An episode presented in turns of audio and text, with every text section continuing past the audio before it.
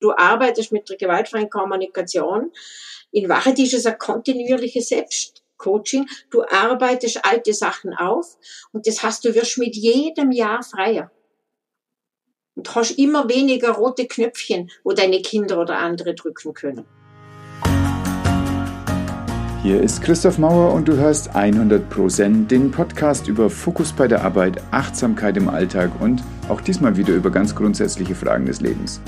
Heute spreche ich mit Caroline Bitschnau.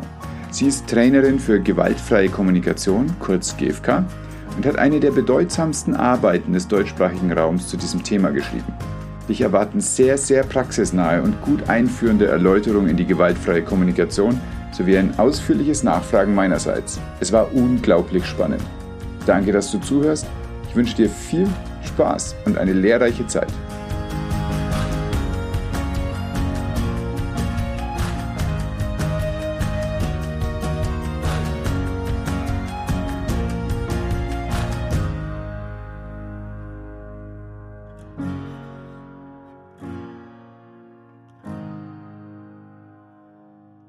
Liebe Caroline, ganz, ganz herzlich willkommen. Ich freue mich sehr, dass du dir Zeit genommen hast und ich bin so gespannt, was du heute an Antworten bringen wirst. Ich habe eine ganze Liste von Fragen. Ich habe Freunde gefragt, was sie von dir hören wollen.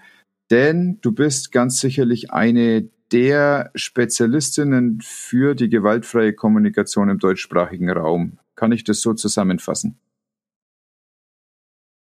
Ja, ja, also nicht die große Spezialisten. Es gibt viele Menschen und Trainer, Trainerinnen, die wirklich sich lange bereits mit der gewaltfreien Kommunikation befassen. Ich gehöre dazu. Zu dir auch ein Danke, danke, danke für die Einladung. Ich freue mich sehr, dass ich hier sein darf. Schön.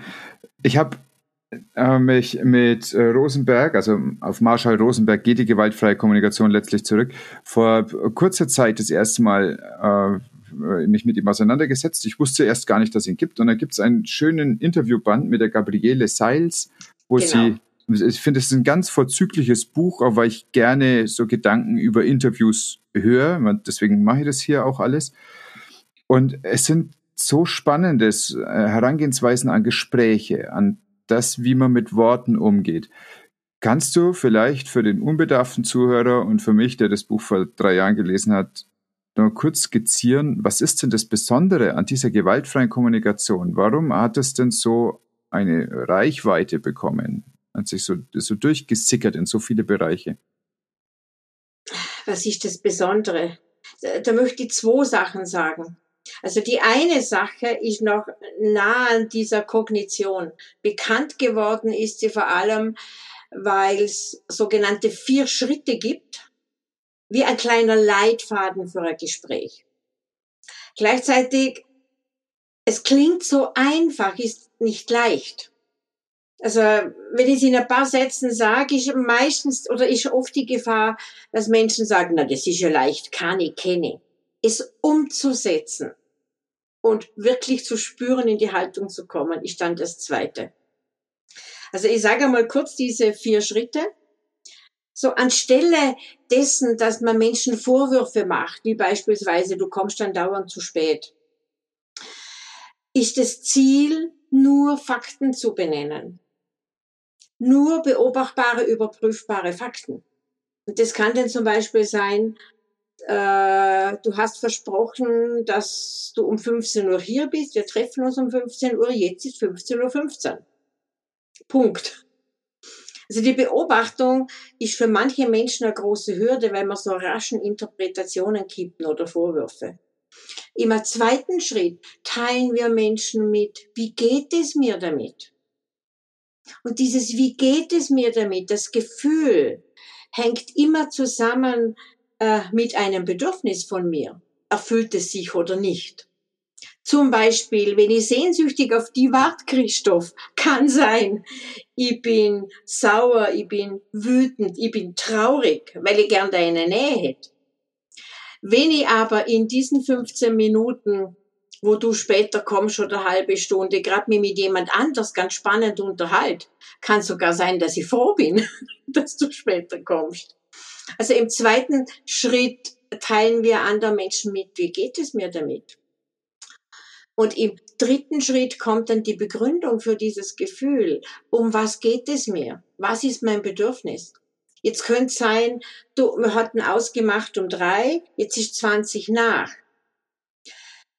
Ich bin echt unruhig, weil es für mich so wichtig ist, dass ich zuverlässig bin und ich möchte für andere Menschen äh, Termine einhalten und die Zeit respektieren. Vielleicht habe ich um vier schon den nächsten Termin.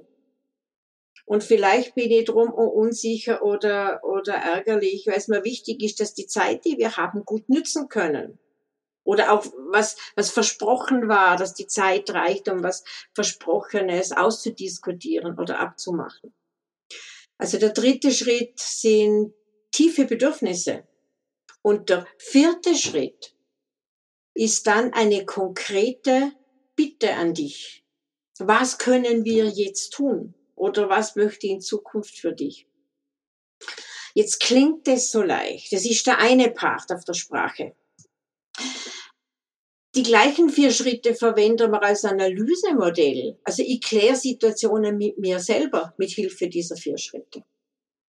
Und, und was für mich dieser große Part ist, gewaltfreie Kommunikation sagen ja Menschen, es ist eine Haltung. Es ist eine Entscheidung. Es ist die Entscheidung, ich möchte so wertschätzend und achtsam, wie es irgendwie geht, mit mir, mit dir und der Welt umgehen. Und das ist das Ziel, so eine Absicht des Erhaltung des Nicht-Verletzen Wollens.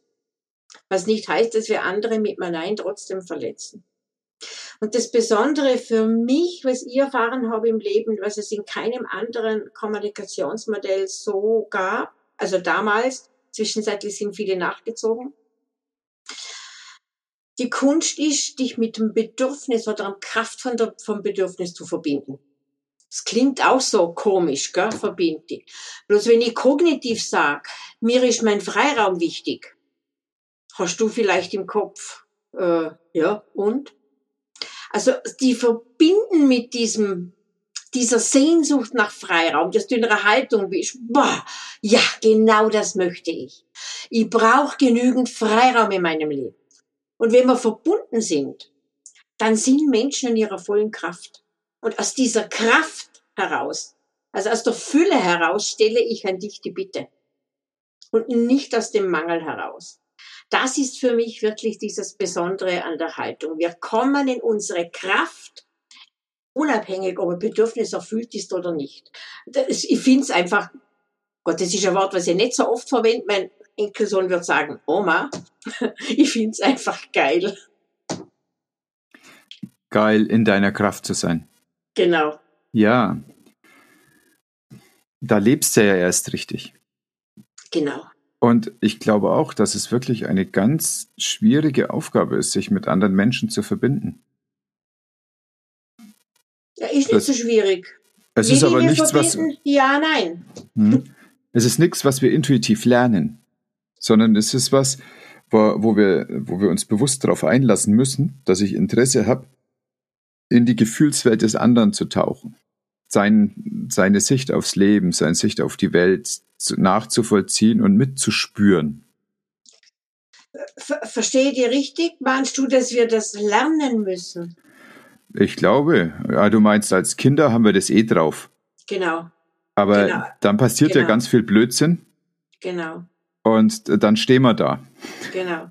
Also ich glaube, dass wir wirklich das alles in uns haben. So ein Kind kommt auf die Welt, dieses kleine Wesen, das will sich verbinden. Das will in seiner Kraft sein und sich zeigen. Und dann passieren halt viele Dinge im Leben, manchmal kleine Traumas, große Traumas. Das, was ich gern Sozialisierung oder Konditionierung nenne. Dann ist es später ein Wiederentdecken. Also so ein Wieder sich verbinden. Ja, absolut. Und dieses Verbinden, das ist ja dann etwas, was genau darin resultiert, dass wir mit anderen Menschen im Hier und Jetzt sind. Genau. genau. Und letztlich geht es darum, egal wie viel ich über Sachen nachdenke, ich komme immer wieder auf diese Formel. Es geht darum, im Hier und Jetzt zu sein. Genau. Es geht darum, wenn ich mit jemandem ein Gespräch führe, bin ich absolut in der Präsenz. Nur in der Präsenz ist diese Empathie ist ein Schlüsselbegriff in der gewaltfreien Kommunikation. Ist diese Empathie möglich? Genau. Empathie, wenn wir es direkt übersetzen, ist mitfühlen, einfühlen. Das einfühlen. ist es richtig übersetzt? Mhm. Genau. Also Empathie ist einfühlen können in anderen und gleichzeitig auch einen Rahmen halten. Äh, was ich wichtig finde, in, in, der gewaltfreien Kommunikation verwenden wir so einen Begriff äh, von Schlüsselunterscheidungen. Also so der Schlüssel immer bei einer, wie zwei Türen in unterschiedliche Welten. Und für mich ist eine wichtige Schlüsselunterscheidung Empathie und Sympathie. Das verwechseln viele Menschen und das ist manchmal tragisch. Sympathie bin ich mit der Aufmerksamkeit im Wechsel bei mir und wieder bei dir es bedeutet, wenn du mir was Trauriges erzählst, heule ich mit, leide ich mit, fall vielleicht noch in meinen Schmerz und dann bin ich für dich Stütze. Wahre Empathie leide ich nicht mit. Ich kann den Rahmen halten, wie hast du gesagt, ich bin präsent. Du kannst deine Trauer, Wut, Schmerz, was auch immer hier ist, zulassen sogar noch verstärken, dass es rauskommt, ohne dass ich Mitleid. Ich mache den Rahmen, sag ja okay, lass es zu. Also ich bin empathisch, ich bin einfühlend, ohne mitzuleiden. Hm. Das halte ich für ganz bedeutsam. Ich habe lange dafür gebraucht, zwischen Mitfühlen und Mitleiden zu unterscheiden. Und ich hatte Angst mitzufühlen, weil ich fürchtete, dann rutsche ich ins Mitleiden. Das war aber unbewusst. Ich wusste es noch nicht, dass, es, dass ich das trennen kann. Und mit ja. dem, dass ich benennen konnte, das ist Mitfühlen und das ist Mitleiden, genau. konnte ich auf einmal mitfühlen und hatte durch die Begrifflichkeit das verstanden und konnte dann mir den Rahmen abstecken. Und das ist ja ganz wichtig. Also ich arbeite seit vielen Jahren mit Patienten und das war eine, eine ganz große Entwicklung, dass ich in der Lage war, Mitgefühl zu haben. Ja. Ja. Aber äh, da war ich schon, es war schon also nach dem Ende des Studiums, dass ich zu dieser Erkenntnis gekommen bin. Das hat man da leider nicht gelernt. Vielleicht ja. ist jetzt anders, ich hoffe es. Ja, mit Gefühlen, Studium lernen Menschen nicht so viel. Also diese emotionale Kompetenz, es braucht Praxis, es braucht Übung. So ist es. Du hast aber dennoch eine Dissertation geschrieben, letztlich zu dem Thema. Du bist Pädagogin, oder? So eine pädagogische Dissertation? Ja, also es ist Erziehungs- und Bildungswissenschaft. Und in dem Rahmen habe ich die Dissertation geschrieben und habe fünf Jahre geforscht. Was verändert sich für Menschen wirklich? Verändert sich überhaupt was, wenn sie sich auf diese gewaltfreie Kommunikation einlassen? Ich habe nicht geglaubt, dass das so viel verändert. Und dann haben wir gedacht, okay, jetzt forsche ich dazu. für so einen zarten Zweifel fünf Jahre investieren, das ist amtlich, nicht schlecht. Ja, und äh, was kommt raus? Also es verändern sich Welten. Also was für mich ein spannendes und überraschendes Ergebnis war, also so meine Hypothese war, oder Vorannahme, wenn ein Mensch viele Seminare besucht, also viele Seminartage hat, was messbar zählbar sind, dann hat er auch die größten Veränderungen. Und das stimmt nicht. Ich habe ja Menschen interviewt und begleitet, äh, über fünf Jahre hinweg, solche, wo frisch begonnen haben, solche, die schon fünf Jahre quasi sich mit gewaltfreier Kommunikation befasst haben, schon zehn Jahre drin waren, habe die Veränderungen geschaut. Was spannend war in der gewaltfreien Kommunikation, ist ja die Idee, wenn du das kennenlernst, nach drei Tagen Einführung, Bild der Übungsgruppe oder ein Peer Group. Und da bleiben Menschen manchmal, wenn das halbwegs funktioniert, über Jahre zusammen. Also meine Übungsgruppe hatte ich acht Jahre lang. Und die Menschen, die in so einer konstanten oder vielleicht auch manchmal ein Wechsel, aber durchgehend in Übungsgruppen waren, die, bei denen waren die größten Veränderungen im Leben. Weil ideale Kombi, Seminar und Übungsgruppe, aber nur die Seminartage verändern noch nicht, weil du brauchst Übung, Menschen, wo dir so begegnen, du brauchst einen Ort, wo du selber auftanken kannst. Und dann wird es ins Leben integriert. Und, und die wesentlichen Veränderungen waren, also was bei allen war, eine Ärztin war dabei und die hat gesagt, also Caroline, die GfK hat mich vor dem Burnout gerettet weil diese dieses Hinschauen auf die eigenen Bedürfnisse, was brauche ich wirklich? Äh, wie komme ich in meine Kraft? Das ist eine tägliche Selbstreflexion. Und jetzt lernen Menschen tatsächlich, sich Pausen zu nehmen, aufzutanken. Ich kann nur lang für andere da sein, wenn ich selber in meiner Kraft bleibe. Also eine Sache ist auf jeden Fall, Menschen, wo wirklich GFK leben, können kein bekommen. Und ich sage jetzt wirklich, weil es geht um diese, das Geheimnis ist, bin ich verbunden mit meinen Bedürfnissen? Ja oder nein? Und das Zweite, du sparst da 80 Prozent aller Konflikte. Weil wenn ein Mensch die anpflaumt, dir Vorwürfe macht, übst du ja das Bedürfnis, hinterm Vorwurf zu hören. Es gelingt nicht immer. Also ich bin auch noch kein Engel. Ich habe schon noch Urteile oder Vorurteile in meinem Kopf. Zum großen Teil. Das wird dann immer mehr und immer leichter im Leben. Das heißt, es kann die ganz selten mehr jemand beleidigen. Und, und das ist genial.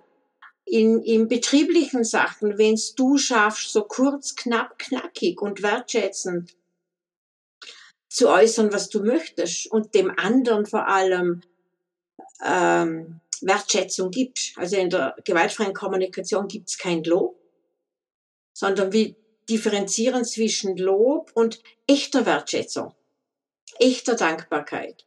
Und das sind genauso drei oder vier Schritte, manchmal braucht's fünf, wo du am anderen wirklich, äh, wo du dem anderen würdigen kannst, ein Verhalten, was dir freut und du teilst mit, was hat sich erfüllt. Das heißt, du hast komplett andere Arbeitsbeziehungen und komplett andere, andere private. Ich meine, bisschen tragisch, bei Menschen, wo länger sich mit GFK befasst haben, entweder waren die Beziehungen besser als je zuvor. Oder beendet. Oder sie waren beendet. ja, also das kann das auch hält, gefährlich ja, sein. Das hält nicht jeder aus, ne? Genau. Aha. Äh, kannst du mir vielleicht in zwei Sätzen erklären, was der Unterschied ist zwischen Lob und Wertschätzung? Ich hätte das jetzt schon so in einem Topf gesehen, aber es ist nicht so wahrscheinlich.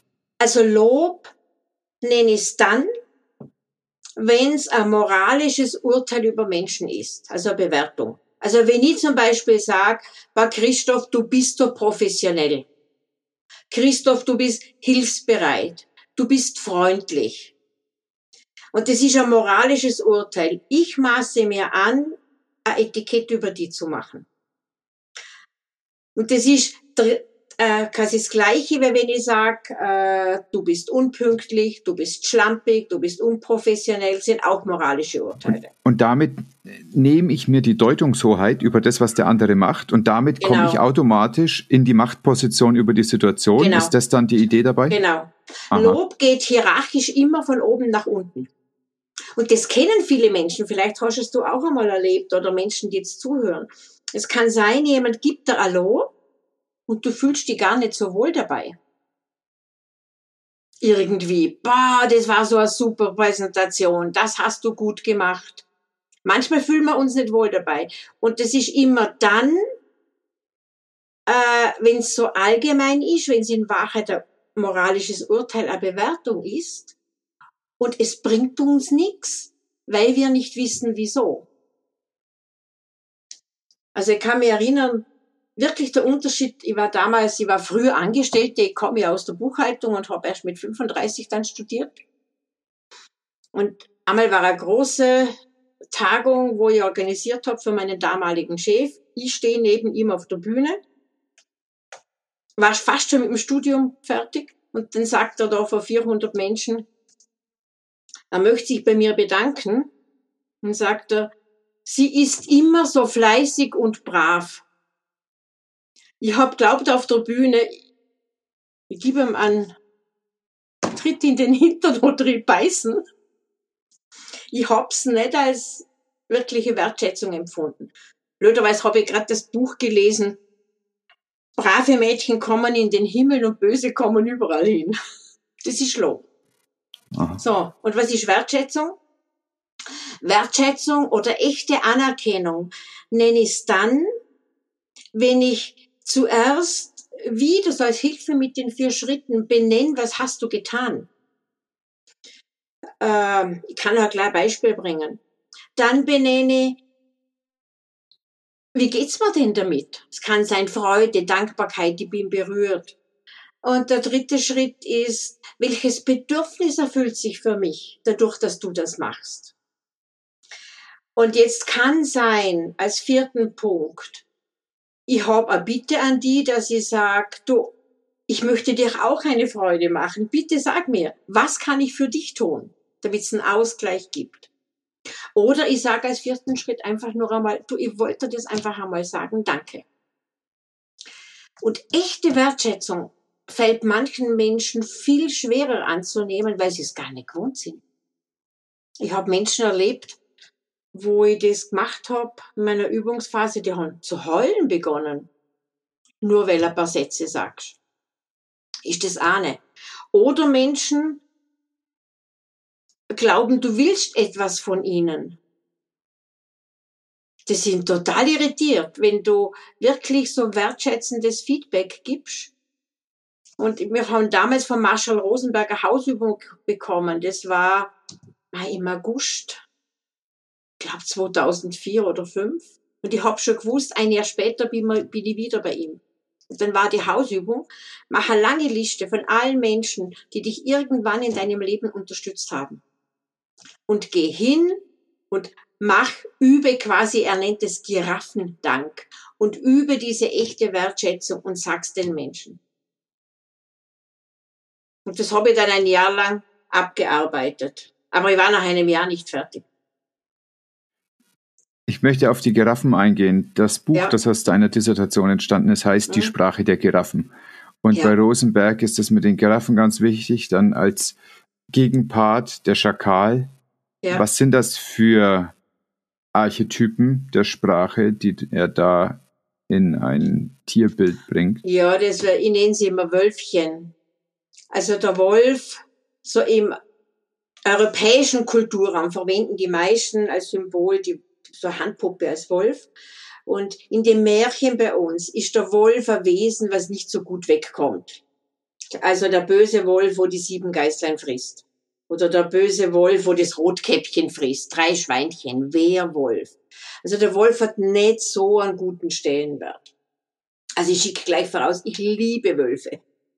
Nicht Wölfe sind böse oder wir sind böse, sondern der Wolf einfach als Metapher für eine bestimmte Sprachstruktur oder Sprachform. So eher ist es eher mit einem Zwinkern in den Augen oder meine inneren Wölfchen, ich liebe meine inneren Wölfchen, als Metapher, in welcher Sprachwelt befinde ich mich gerade. Und drum bei uns der Wolf. Also ich kenne Trainer, Trainerinnen, die verwenden, äh, was habe ich einmal erlebt, eine Schlange in anderen Kulturkreisen hat die Schlange den Stellenwert wie bei uns. Und habe ich mal einen Trainer erlebt, der hat eine Krokodilpuppe verwendet. Also da gibt's Unterschiede weltweit. Europäischer Sprachraum, meistens Wolf, so amerikanischer Bereich der Schakal. Und wie ist nun diese Kommunikationsstruktur des Wolfes? Also als gewaltvolle Kommunikation gilt zum Beispiel jede Form von moralischem Urteil. Sobald die Menschen das Etikett gibt, du bist intolerant, du bist unpünktlich, du bist faul, äh, hilf mir, mir fallen jetzt keine ein, du bist egoistisch, du bist, du bist nie da, genau, du bist übersensibel, du bist chaotisch und du bist so überordentlich, oder wer nennt man das? Pedantisch. Also diese gegenseitigen Vorwürfe, jede Form von moralischem Urteil ist ein Etikett, verschließt die Kommunikationstüre vom Gegenüber. Man, wie man das denn nennt, ist egal und das werden Menschen gar nicht glauben, sie können es ausprobieren. Sobald Menschen solche moralischen Urteile hören, haben sie eher wenig Lust, mir einen Gefallen zu tun. Ein zweiter Bereich sind Vergleiche immer wenn man Menschen mit anderen Menschen vergleicht, im Sinne von besser, schlechter, ist das in Wahrheit gewaltvoll. Die Kommunikationstüre geht zu. Und die Lust sinkt, wirklich zu 100 Prozent irgendwo mitzuarbeiten. Und da bringt Marshall hat damals in den Seminaren zwei Beispiele gebracht. Du bist genau wie dein Vater. Ah. Das Gespräch ist zu Ende. Genau. Oder du bist genau wie deine Mutter. Ah. Hören Menschen nicht gern. Wobei man in seinem Buch, also viele reden von Vergleichen. Ich, es gibt noch ein paar, der so in der GfK nicht vorkommt, was für mich wichtig ist. Ich nenne das etwas in Relation setzen. Also die Art, wie wir hier leben dürfen, zu vergleichen mit anderen Orten, wie Menschen leben, finde ich wieder wichtig. In Relation setzen, weil dann checken wir erst, wie gut es uns geht. Dann braucht man einen Vergleich, obwohl man sagt, man soll nicht vergleichen, aber nicht im Sinne von besser, schlechter, sondern einen Vergleich etwas in Relation setzen. Äh, es gibt Menschen, die haben kein Dach mehr über dem Kopf. Es gibt Menschen, die erleben den Krieg, die sind in Lebensgefahr. Das sind andere Konflikte, als wenn einmal irgendjemand zu mir sagt, du Idiotin.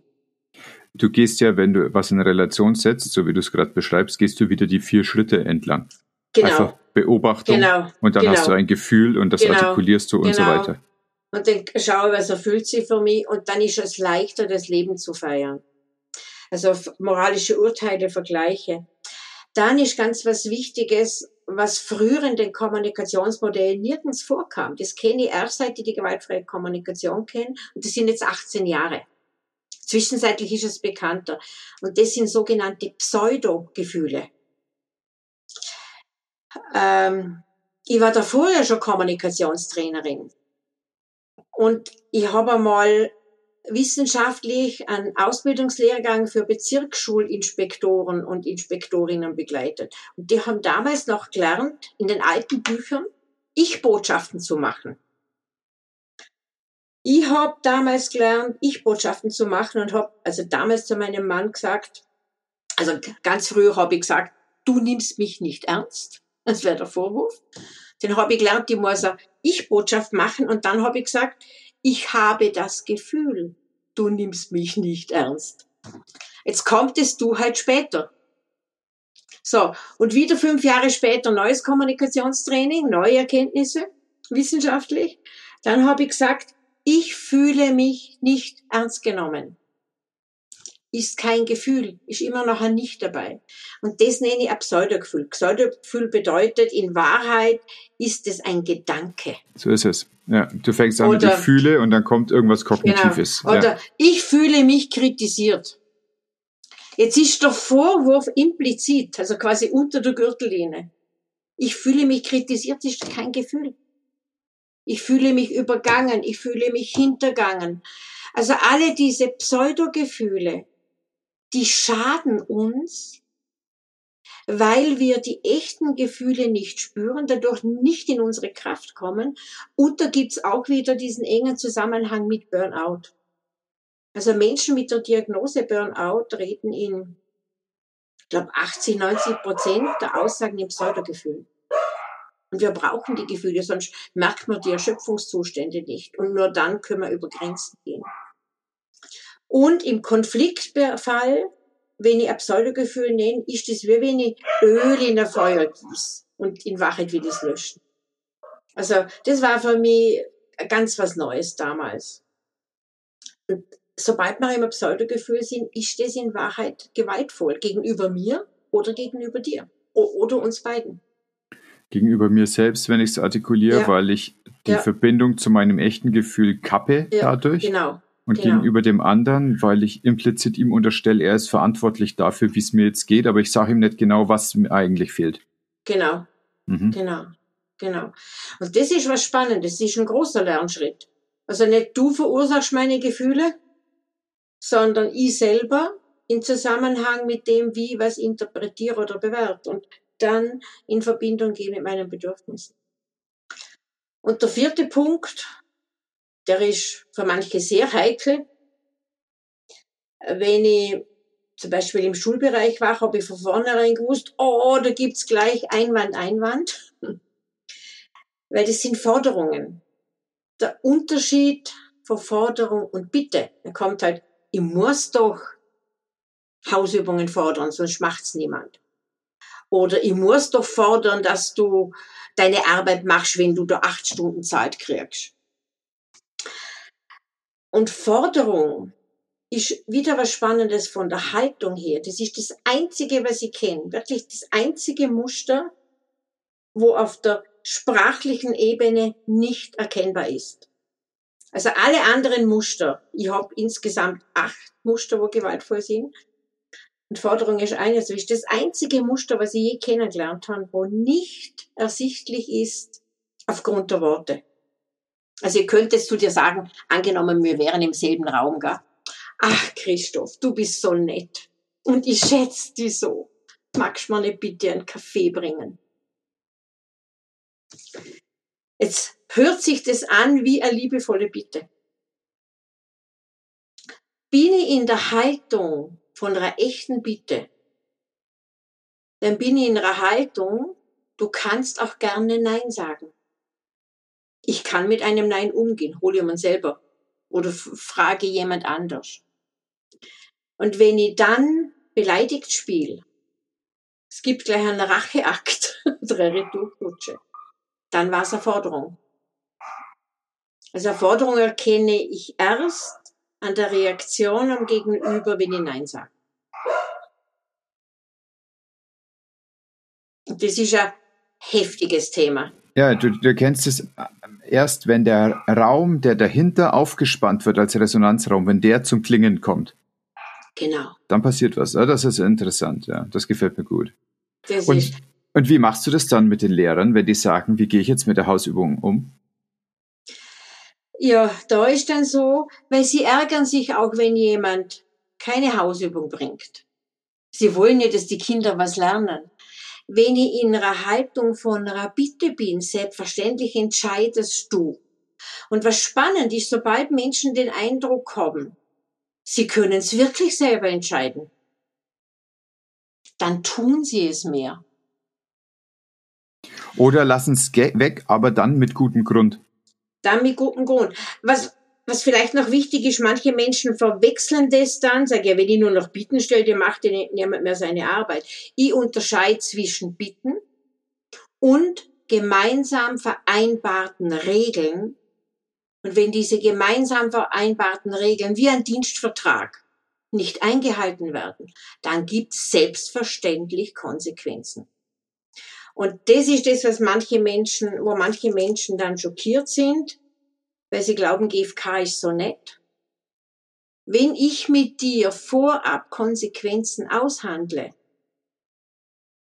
dann machst du das keine zehnmal ohne Konsequenz. Dann machst du es einmal, dann gibt's ein nettes Gespräch, dann machst du es ein zweites Mal, dann gibt's das zweite Gespräch, wo ich check, hast du wirklich verstanden, warum es geht und warum es wichtig ist? Also sind dir die Hintergründe klar oder die Konsequenzen, wenn du, was ich, auf eine Teamsitzung 15 Minuten später kommst, was, was hat das für Konsequenzen für alle anderen? Ähm, Gibt es einen Grund, wo die hindert? Also wenn es begriffen hast und du machst es trotzdem nicht, was für ein Grund? Also ich probiere es erst herauszufinden. Dann gibt's vielleicht noch ein drittes. Und beim dritten Gespräch wird dann gesagt, okay, beim nächsten Mal gibt's die Konsequenz. Also ich habe einmal eine Sekretärin gehabt, die war ganz entsetzt, weil die habe beim, beim vierten Gespräch, das war noch innerhalb der Probezeit, gekündigt. Und sie hat immer glaubt, GFK ist so nett. Also dreimal und beim vierten Mal, das ist jetzt mein Vorgehen, bedeutet nicht, dass alle GFK-Trainer, Trainerinnen so handeln. Mir hat's geholfen, wirklich klar zu sein, und ich muss nicht sauer auf die sein, sondern ich achte auf meine Bedürfnisse, auf deine Bedürfnisse und dann braucht es einen Rahmen. Und kein Mensch hat das Recht auf Kosten von anderen sich, die, oder das Recht, machen zwar trotzdem viele. Aber ich möchte nicht meine Bedürfnisse auf Kosten von anderen erfüllen und möchte auch nicht, dass das andere mit mir machen, sondern es braucht eine Balance. Das ist super spannend. Ich habe so eine Vätergruppe, die sich mal nach einem Seminar gebildet hat. Und wir haben das letzte Treffen gemacht zu gewaltfreier Kommunikation, ja. weil einer eben gesagt hat, er äh, hatte da gerade Schwierigkeiten, was umzusetzen, hat mit seiner Tochter, ist etwa zwei Jahre alt, ist sprachlich so gut, dass er mit ihr auch Sachen diskutieren kann. Und dann ist er so an seine Grenzen gestoßen mit dem, was er als GFK kennt und wie er das umsetzen möchte. Und auch seine Frau sieht es genauso. Also beide hatten da irgendwo Schwierigkeiten. Und wir als die anderen Väter, die da einfach noch unbeleckter waren mit dem GFK-Thema, haben aus unserer eigenen Baucherfahrung mit Kindern gesprochen und wie wir das so bisher gemacht haben. Und ich habe die gleiche Gruppe jetzt auch nochmal gefragt vor unserem Gespräch heute, was sie denn so an Fragen an dich haben. Und ähm, eins davon war, äh, wie kann denn dann die Autorität erhalten bleiben? Das hast du aber gerade ja auch schon völlig geklärt. Also er hatte dann eben so gefragt, ja, aber dann, dann wird es ja alles luschi, die ganze Kommunikation. Dann wird es Aushandeln alles luschig. Und das nächste ist, wenn dann aber wirklich was gemacht werden muss, also wenn man direktiv vorgehen muss, damit das Kind keinen Schaden nimmt, ab wann ist das dann übergriffig oder ab wann ist es gerechtfertigt? Also wann darf der Vater mit der Autorität, die er einfach hat, weil er der Vater ist und weil er sich, weil er manche Sachen besser versteht als das Kind, wann darf er sich einfach auch handelnd einmischen und darf das Kind irgendwo wegziehen und ihm danach erst erklären, dass das gerade nicht schlau ist? Da spricht Marshall Rosenberg von beschützender Macht. Ich meine, wenn das Kind auf die Straße springen will, na selbstverständlich nehme ich es auch mit Körpergewalt zurück. Wenn das irgendwo hochklettert, wo sich's verletzen kann oder Gegenstände nimmt, wo sich's verletzen kann, selbstverständlich, du bist stärker, nimmst es zurück. Und was es dann braucht, also je nach Alter, sind Gespräche. so in meiner Erfahrung nach, was ich erlebt habe, also ich war selber früher so, reden die meisten Eltern viel, viel zu viel und zu lange mit den Kindern. Die können manche Zusammenhänge je nach Alter noch gar nicht erfassen. Was für mich damals wichtig war, also Gott, mein Sohn war schon 13, also meine Kinder waren nicht mehr klein, wie ich bei anderen erlebt habe, bedeutet dann, wenn ich was nicht erlaube, also ich habe zum Beispiel keine Gewaltspiele, wie nennt man das, damals noch Nintendo, also ich weiß nicht, was es heute alles gibt, da bin ich nicht auf dem ich kenne mich da nicht also gut aus. War für mich absolut klar, egal ob es alle anderen haben, das gibt es in meiner Wohnung nicht. Und meine Wohnung ist mein Hoheitsbereich, ich habe Werte. Bei manchen Dingen ganz klare Regeln, wo ich was der Vater Zug drüber. Also, oder mit meinem Geld, meiner Zeit, meiner Energie will ich bestimmte Dinge nicht stützen. Und dass Kinder dann traurig sind oder wütend sind, also das darf ja denn sein. Wenn ich mein Lieblingsspielzeug nicht bekomme oder mein Lieblingskleidungsstück, passiert auch was. Du hältst diesen Rahmen. Und dann später, wenns Kind versteht, wird's erklärt, was nicht heißt, dass es dem Kind dann immer gut geht. Aber du mit deiner Autorität entscheidest, was in deinen vier Wänden passiert. Okay, also es wird erklärt, aber damit steht es nicht zur Debatte. Ja, es steht nicht zur Debatte, diskutier's nicht. Aha. Und das ist was Spannendes, was ich gelernt habe, nicht nur bei meinen Kindern, Gott, meine Tochter war schon groß oder erwachsen, auch bei anderen, sobald immer klar war, innerlich, also äh, absolut glasklar, das auf keinen Fall, dann gab es keine Debatte. Wenn ich nur am Bruchteil von einer Sekunde, also, Mama, Mama, Taschengeld ist schon fertig, alle gehen ins Kino, kann ich nicht nochmal was haben. Wenn immer klar war, war es einfach klar. Sobald ich denke, ah, kann ich das machen, der Arme, was vorbei. Dann, dann gibt's die Diskussionen. Und Erziehung finde ich wirklich, das ist eine, eine Gratwanderung. Immer. Es ist nicht leicht und ich bewundere alle Eltern, die kleine Kinder haben. Also das ist jetzt meine Interpretation und Bewertung. Ich glaube, dass es heute teilweise schwieriger ist wie früher da hat es so viele Sachen nicht gegeben. Und ich glaube, früher waren die Eltern auch als Instanz mehr gesetzt.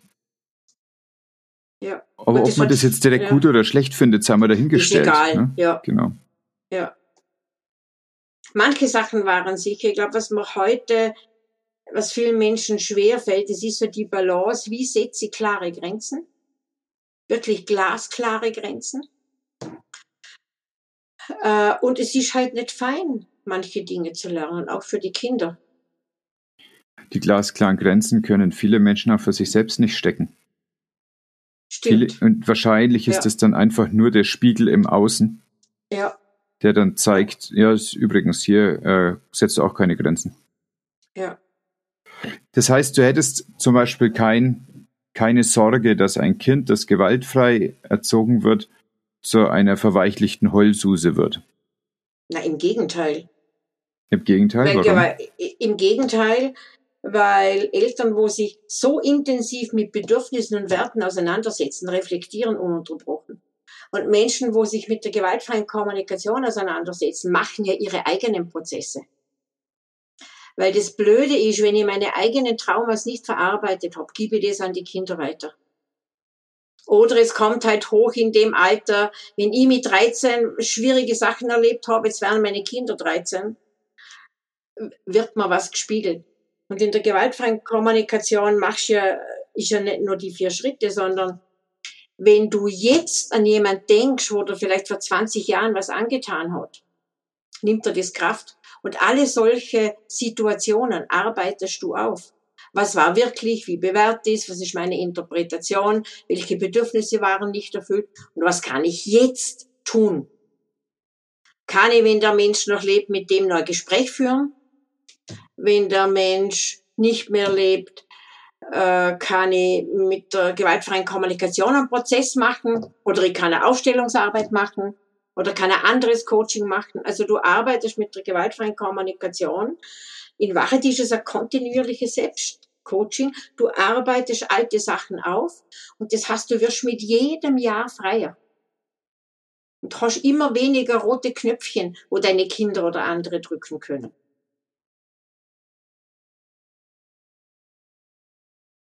Ja, sehr schön. Das ist eine, eine viel hoffnungsvollere Antwort, als ich noch gehofft hatte. Ich dachte, du sagst, nein, nein, das klappt schon, aber na, da ist ja richtig ein, ein System dahinter, ein Gedankengang oder ein, ein Erfahrungsschatz, der dazu führt, dass es eben genauso sein wird, dass dann mit dieser Auseinandersetzung mit den Bedürfnissen eine, eine menschliche Reifung eigentlich stattfindet. Bei beiden. Genau. Also morgen beginnt bei mir ja ein Lehrgang, der dauert 16 Tage. Und das sind die ersten vier davon, sind vier mal vier Tage in, in vier, fünf Monaten. Und mit denen arbeite ich zwei Tage nur zum Thema Verantwortung. Für was bin ich in meinem Leben verantwortlich? Und wie kann ich diese Verantwortung täglich leben? Was muss ich als tun, damit ich immer mehr wirklich diese Verantwortung auch übernehme in meinen täglichen Entscheidungen. Das geht bis dahin, dass, ich, dass zwar manche Menschen sagen, ah, mir ist Umwelt wichtig oder Tierschutz wichtig, und dann kauft man Eier von Hühnern, die wirklich jenseits von artgerecht leben. Also mit jeder Kaufentscheidung. Also das, das beginnt ja da. Absolut. Das geht dann über die Kinder. Und das sind jetzt nur zwei oder drei Tage, und die kriegen dann auch Aufgaben und das nimmst du ja mit, das hört ja nicht mehr auf. Also es ist nicht so fein. Manchmal habe ich mir gedacht, scheiße. Also so genau wollte ich es nicht wissen. Weil wenn es dann weiß, bist du verantwortlich und du brauchst neue Entscheidungen. Du kannst niemand mehr die Schuld geben. Ich hatte auch den Eindruck, dass das mit den Antworten und der Verantwortung, dass das auch ein Prozess ist beim Elternsein dass ja. mit dem, dass Kinder Fragen stellen, musst du Antworten machen. Ja. Und Schritt für Schritt ja. wird dir dann deine Verantwortung klar. Ich glaube, dass es kein Zufall ist, dass die zwei Wörter so sehr ähnlich klingen. Ja. Und dann entscheidest sich eben entweder verdrängst du oder du konfrontierst dich damit. Ja. Und es kann sowas Weltliches sein, wie welche Eier kaufen wir? Wie oft genau. gibt es in unserem Haushalt Ei? Genau. Oder überhaupt nicht? Oder wenn dann ja. so, oder ja. wenn dann in der und der Form. Das ja. geht weiter über, äh, was für ein Auto fahren wir? Genau. Oder welche Klamotten? Genau. Aber das bedeutet auch, wie gehe ich zum Beispiel mit meinen Verletzungen um? Genau. Und die ah, haben wir ja zwangsläufig. Wichtig. Ja. Das ist wichtig. Ja, genau. das ist sehr wichtig.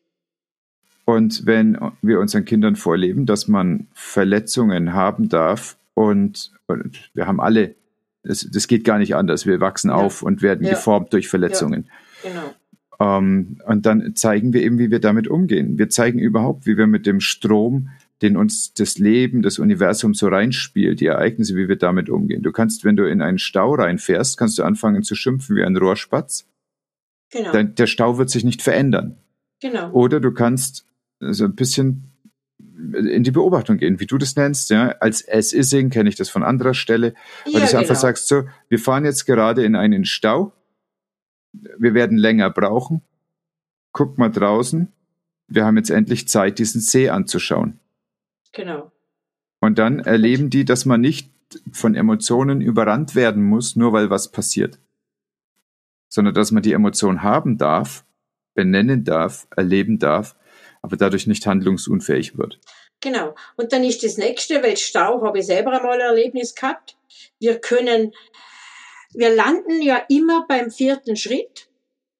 Was ist eine mögliche Lösung für das nächste Mal?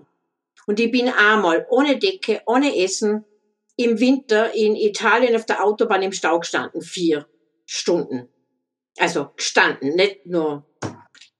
Und dann habe ich für mich einen GFK-Prozess gemacht was kann ich in Zukunft tun, um so eine Situation zu vermeiden?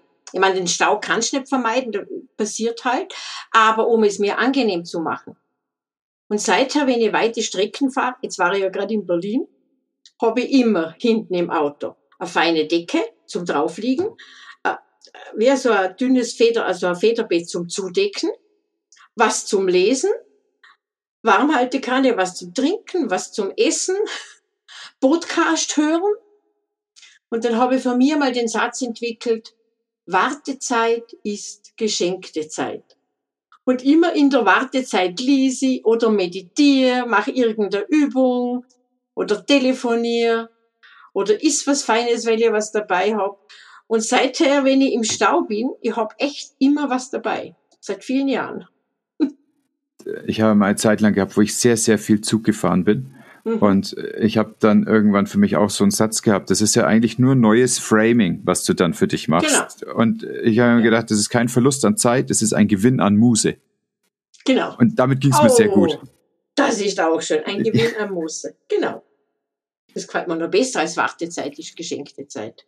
Oder ja, sehr das gerne. ist ein Gewinn an Muse.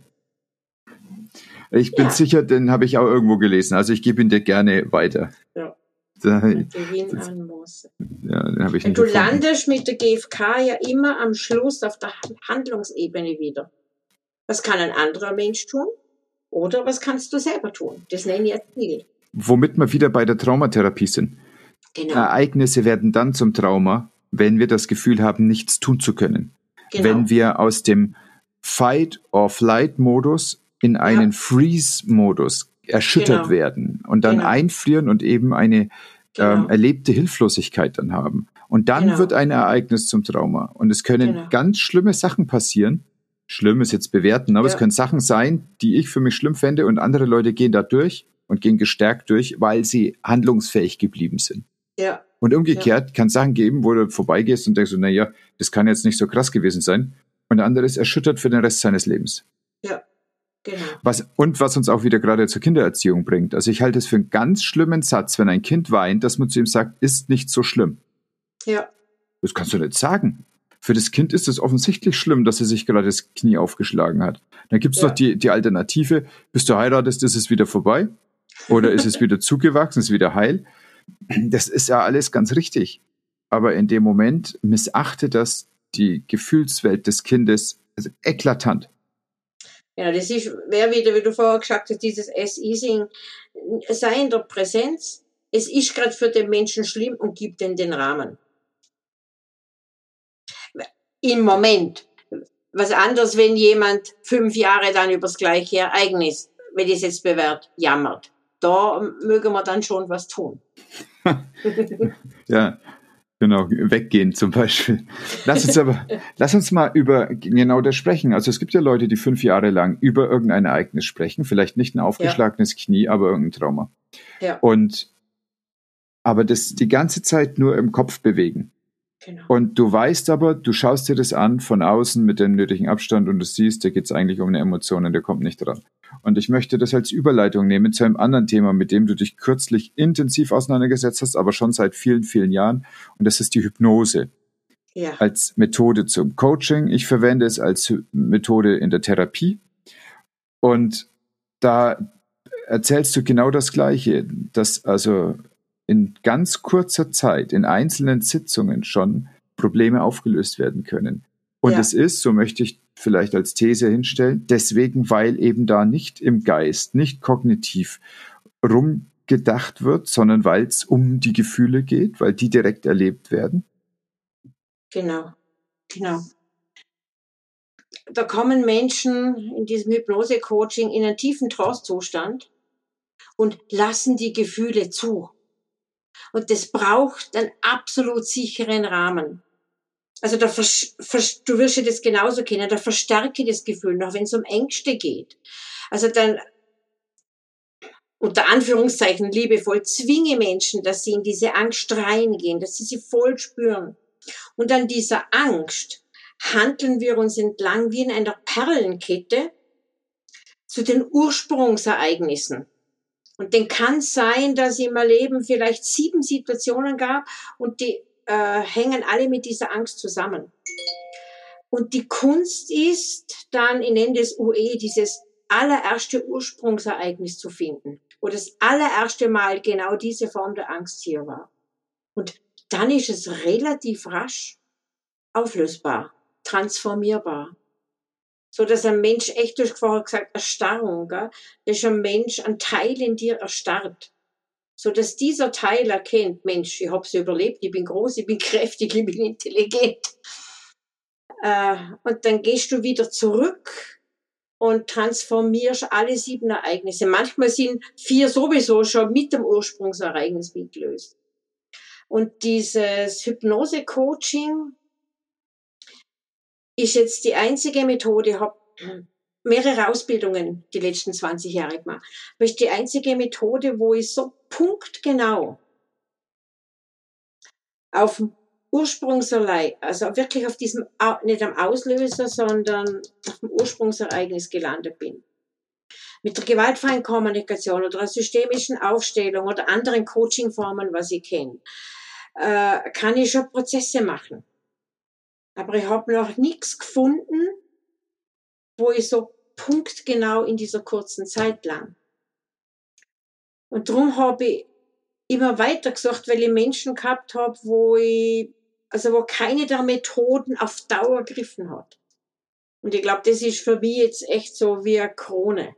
Das heißt nicht, dass das alle Menschen brauchen, aber für bestimmte Situationen und bestimmte traumatische Erlebnisse finde ich es genial.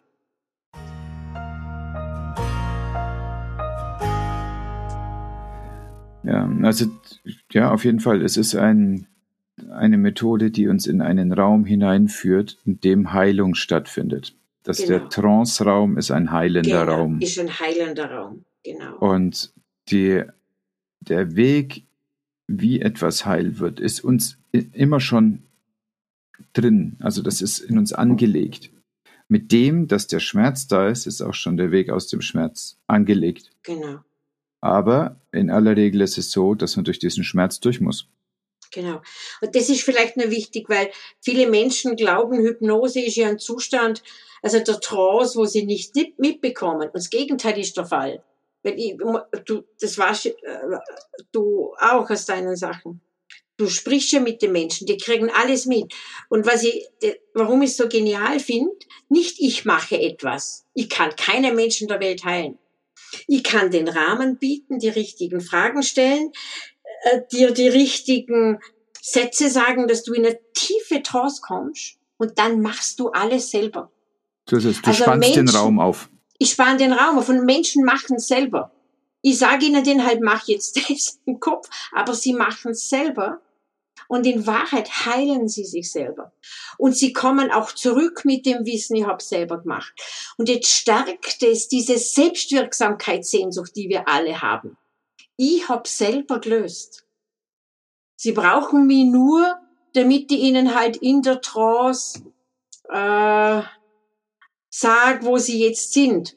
Und den sicheren Rahmen bietet, damit sie durch dieses schmerzhafte Gefühl, durch die Angst oder Wut oder was immer das ist oder Trauer durchgehen. Früher habe ich gedacht, scheiße, braucht's das wirklich nochmal in dieses Gefühl? Nicht immer.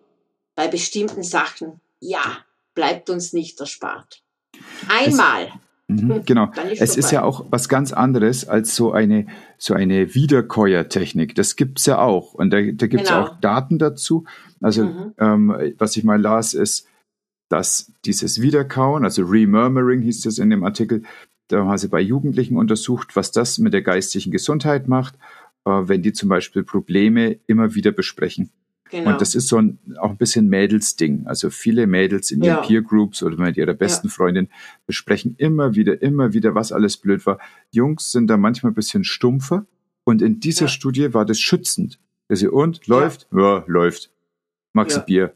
Ja, das ist jetzt keine Therapiestrategie, aber es ist eine, die eine gewisse, einen gewissen Schutz macht vor diesem immer Wiedercoin, Wiedercoin. Und das Wiedercoin führt dazu, dass dieses Gefühl immer wieder kommt, ohne dass es eine Lösung gibt dabei. Und dann genau. ist letztlich war jeder Abend scheiße in der Woche, wenn ich jeden Abend drüber nachdenke. Genau. Und der, der Schwachpunkt bei manchen Therapieformen ist, dass immer wieder nur auf der kognitiven Ebene über die Probleme geredet wird. Und genau. auf der kognitiven Ebene kriegen wir Emotionen extrem schlecht gelöst. Ja. In aller Regel bekommen wir sie nur nochmal über Bande erlebbar gemacht, aber noch kein äh, lösendes Erleben. Ja. Sondern das passiert, wenn wir uns eben eine, äh, da streiten auch zwei gerade. Ne? Das meine Hunde. Aber dieses lösende Erleben, das passiert dann eben, wenn wir uns auf diese Emotion einlassen. Und dafür, denke ich, brauchst den, ist der Hypnotiseur da, einfach um immer wieder dem dem Coachee oder dem Probanden oder dem Patienten oder Klienten ähm, die Verbindung mit seiner Kraft zu geben, in dem, ja. wo er gerade steht. Ja. Und dann ja, ist es, genau. wie du sagst, das ist wahrscheinlich der große Effekt, der hinten raushängt, nämlich oder der nachschwingt, ist dieses Empowerment, diese ja. Selbststärkung dabei. Ja, ja. Und wenn das mehr Menschen wissen würden, also was mir manchmal richtig wütend und traurig gleichzeitig macht, es gibt so viele Methoden. Und mit ganz wenigen Stunden könnten Menschen so sich von den Kitten der Vergangenheit lösen, könnten ihren Ballast abwerfen. Mein Gott, irgendwann sind wir 40, 50 und Mama, Papa sind nicht mehr schuld. Oder Lehrerin, Lehrer oder wer da halt war. Also es gibt relativ einfache Methoden und in relativ kurzer Zeit könnte man uns von dem lösen und wirklich zu unserer wahren Kraft finden. Und die Glaubenssätze verändern. Wir sind gut und stark und intelligent und was immer auch. Menschen tun es nicht oder halt so wenig noch. Ist noch nicht, noch, es ist noch nicht die Norm, dass immer mehr Menschen sagen, okay, jetzt geht's mir gerade gut, jetzt nehme ich mir ein Coaching oder drei Therapiestunden, schau mal an, was belastet mich aus der Vergangenheit und den löse es. Und dann können wir wieder drei Sachen abhaken. Was ist deine Erklärung dafür, dass die Leute das nicht machen? Also meine Erklärung ist, ich weiß nicht, ob es stimmt, ich glaube, dass es noch nicht so viele sind, dass immer noch so alte Urteile mitschwingen. Ich brauche doch keinen Psychologen oder so oder gehe eine Therapie, bin ja nicht blöd oder mit mir, sonst würde mit mir was nicht stimmen. Also dass vielleicht in der Allgemeinheit noch gar nicht angekommen ist, dass genauso wie ich zum Zahnarzt gehe präventiv, hat ja auch lange gedauert, bis das Menschen geglaubt haben, dass ich Psychohygiene mache. Ich glaube, wenn es jemand einmal erfahren hat, ist es klar. Und vielleicht auch, dass viele irgendwo hingehen und es bringt nichts. Sie sagen, da hat man ja auch nichts gebracht.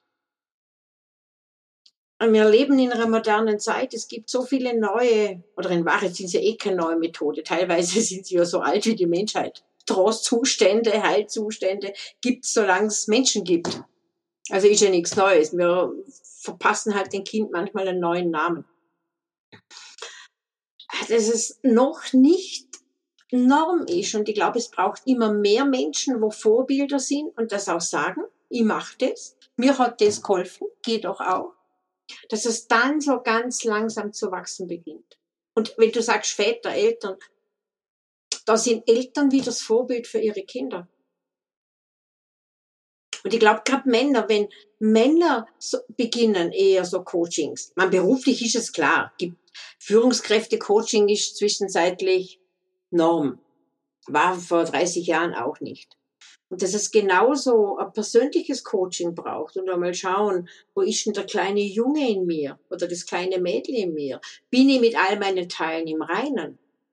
Dass das genauso dazugehört zu dieser Psychohygiene, Prävention als psychische Gesundheit, wie wenn ich heute Vorsorgeuntersuchung gehe für Krebs.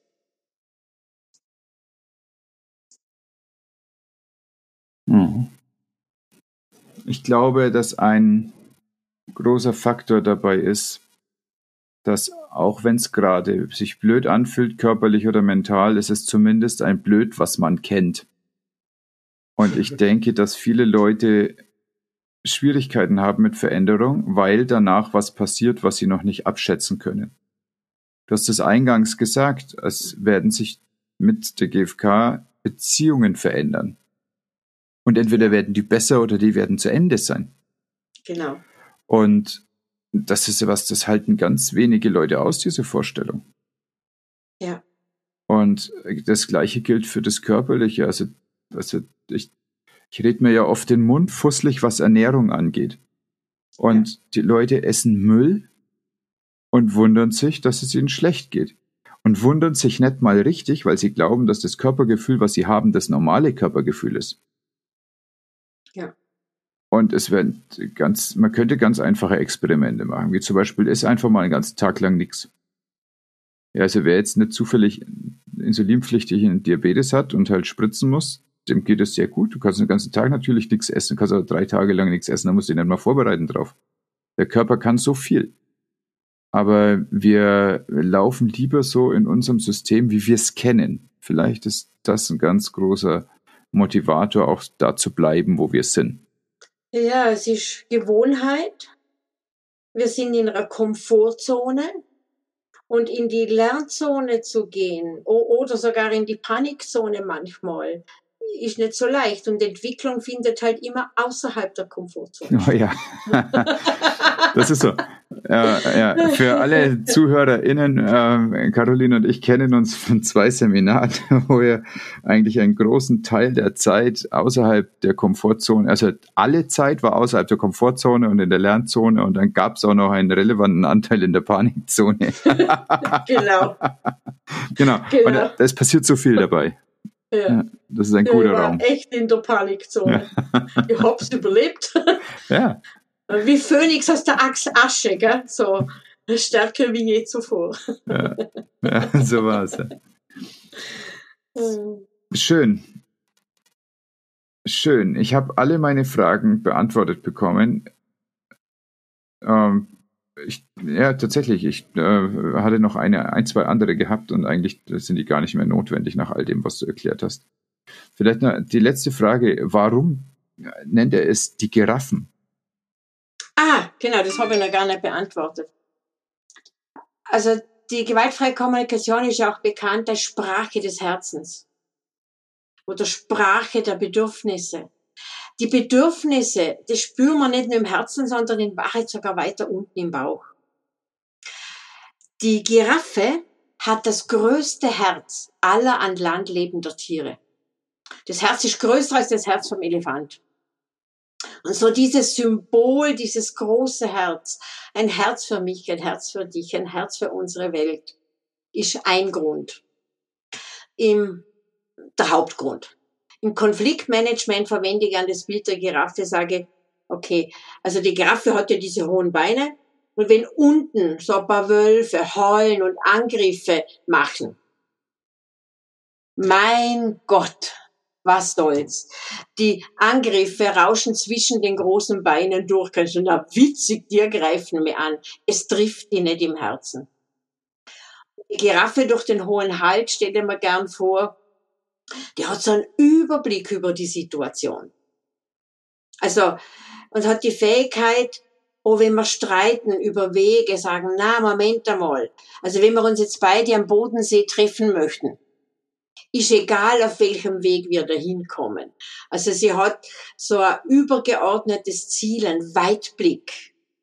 Und das sind so ein paar Sachen, sind so die Hauptsachen, wo ich als Metapher gern verwende. Warum als Symboltier die Giraffe? Ja, danke schön. Für alle ZuhörerInnen, die sich für die Details der vergleichenden Anatomie der Säugetiere interessieren, auch die Giraffe hat nur sieben Halswirbel. Die sind halt relativ groß. Mhm. Prima, äh, Caroline, ganz, ganz herzlichen Dank. Ich weiß schon, dass ich den Link zu deiner Akademie, die Akademie Bitschnau, äh, in die Shownotes packen werde. Was möchtest du da noch haben? Gibt es einen Weg, über den Leute dich gut kennenlernen können, über den sie gut in Kontakt mit dir kommen können? Wie sollen die Leute zu dir Kontakt aufnehmen? Per E-Mail? Also über meine, Sie können eine E-Mail schreiben, Sie können mich anrufen. Bei mir findet man die Daten auf der Homepage. Ich habe einen Kalender, immer am Montag stelle ich den Tag zur Verfügung. Gibt's äh, halbe Stunde Zoom-Gespräch mit mir gratis zum Kennenlernen. Und einmal im Monat biete ich ein Zoom, so ein Zoom-Seminar an, live, wo ich unterschiedliche Themen bespreche. Das ist auch gratis. Ja, sensationell, das wusste ich gar nicht. Schön. Ja. Kommt in die Shownotes. Großartig. Ja, gut. Haben wir alles gesagt? Oder gibt es noch ich irgendwas, glaub, was du sagen möchtest? Na. Ich also es auch. war, hab das jetzt sehr inspirierend gefunden. Und oh, ganz vergessen, dass du aufzeichnest. ja, sehr gut. Ich hoffe, ich habe nicht vergessen aufzuzeichnen. Was waren meine drei wichtigsten Take-Home-Messages? Erstens, Menschen, die wirklich mit gewaltfreier Kommunikation leben, können keinen Burnout bekommen. Zweitens, genauso wie präventiv zum Zahnarzt gehen, sollte regelmäßig Psychohygiene gemacht werden. Drittens, gewaltfreie Kommunikation ist ein kontinuierliches Selbstcoaching. Du findest Caroline über ihre Website akademie-bitschnau.at. Dort findest du auch ihre E-Mail-Adresse info at akademie-bitschnau.at. Außerdem findest du in den Shownotes noch den Link zu dem Buch von Gabriele Salz und ich empfehle es dir sehr als schöne Einführung in die gewaltfreie Kommunikation. Und nun teile, bewerte, genieß deinen Tag und pass gut auf dich auf. So, und jetzt abschalten.